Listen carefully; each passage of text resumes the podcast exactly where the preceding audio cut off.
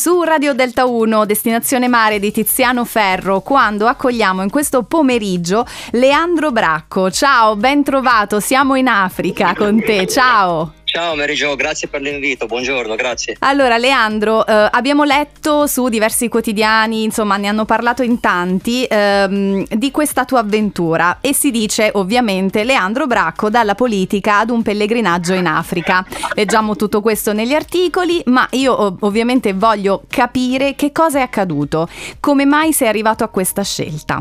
Sì, questa scelta è arrivata pochi mesi dopo la dipartita di mio padre e paradossalmente ha fatto rinascere in me un amore che un'attrazione fortissima che sin da, da adolescente, anzi da bambino, avevo una cosa innata per l'Etiopia. Uh-huh. Ho fatto il mio, il mio, primo viaggio intercontinentale da solo, primo novembre del 19, data non casuale, quel giorno lì andando ad assistere alla messa in italiano presso la chiesa di San Salvatore ad Addis Abeba, dentro me qualcosa è scattato e lì è germogliata l'idea di questo pellegrinaggio eh, in Africa, Tanzania, Mozambico che si intitola Alimentiamo la speranza.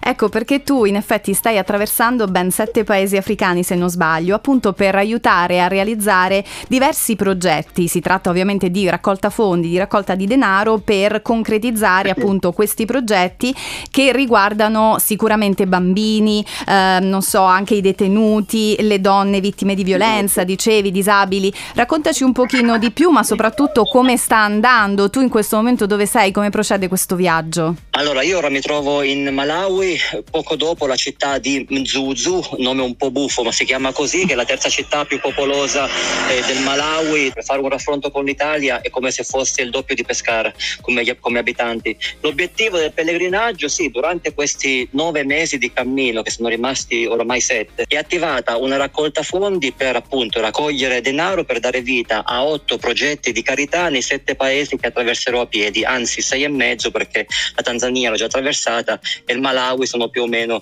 a metà. Questi otto progetti di carità, due per la Tanzania e una testa per gli altri sei paesi che sono appunto il Malawi dove ora mi trovo, poi Zambia, Zimbabwe, Sudafrica, Eswatini e Mozambico, questi otto progetti sono stati messi nero su bianco tutti da ordini religiosi. I beneficiari sono appunto quattro categorie di persone, bambini orfani abbandonati e qui purtroppo purtroppo ce ne sono una, ce n'è una moltitudine, donne vittime di violenza, disabili ed ex detenuti affinché si possano ricostruire una vita dopo aver sbagliato e doverosamente pagato la propria, la propria pena. Senti, dalla voce io ti sento abbastanza in forza, motivato, come, come procede? Come ti senti? Ma guarda Mary Jo, io mi sento, non sono mai stato meglio.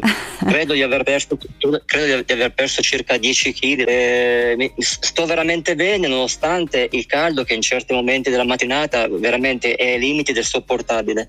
Però consapevole di, di stare facendo qualcosa che non, sa, che non, è un fuoco di paglia, un qualcosa che rimarrà e un qualcosa soprattutto che mi auguro possa smuovere le coscienze. Perché se io, che sono il Signore Nessuno, riesco a portare a compimento fino a Natale questo attraversamento a piedi in solitaria di sette paesi, se tutte le persone di buona volontà facessero squadra fra, fra loro, fossero compatte e, co- e coese, ma allora veramente il mondo si potrebbe ribaltare.